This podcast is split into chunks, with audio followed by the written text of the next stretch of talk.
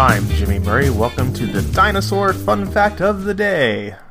Today's dinosaur is Gravitholus.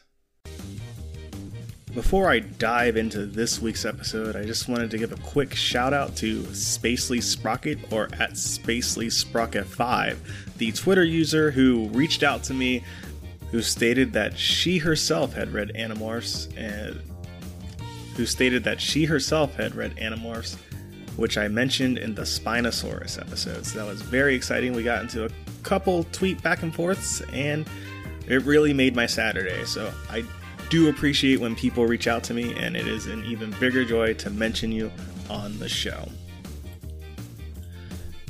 Gravitholus, meaning heavy dome, was a genus of dinosaur from the late Cretaceous period, or the Campanian stage, around 75 million years ago.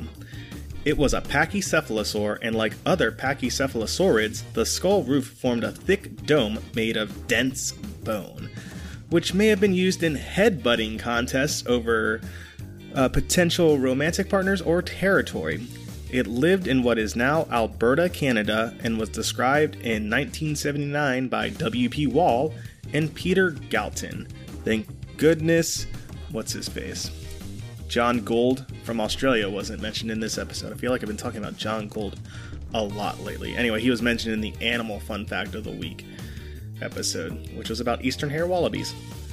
The type species within Gravitholus is the albertae, named after Alberta, Canada. There is some debate amongst paleontologists as to whether this animal represents a distinct genus or if it may be synonymous with Stegoceras. No relation to Michael Saras, who is not a real person because that person's last name is Cera. Recent publications indicate it may be a valid genus, Gravitholus is one of several pachycephalosaurids known from Dinosaur Park, including Stegoceras validum, Hanssuesia sternbergi, and Forma Foraminacephale brevis. It is unclear whether all of these species would have lived in the area at the same time.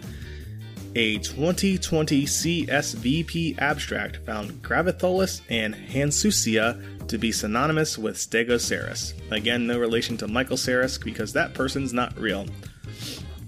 Thank you for listening to this week's episode, and again, thank you to Spacely Sprocket or at Spacely Sprocket 5 for reaching out to me, and I look forward to dialoguing with more of you down the line.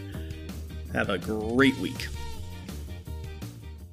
Don't forget to tell your parents to send us their suggestions and yours to at the Jimmy Murray on Twitter. I'm Jimmy Murray. Thanks for listening to the Dinosaur Show on the Kid Friendly Podcast Network. Music by Kevin MacLeod, executive producer Chris Krimitsos.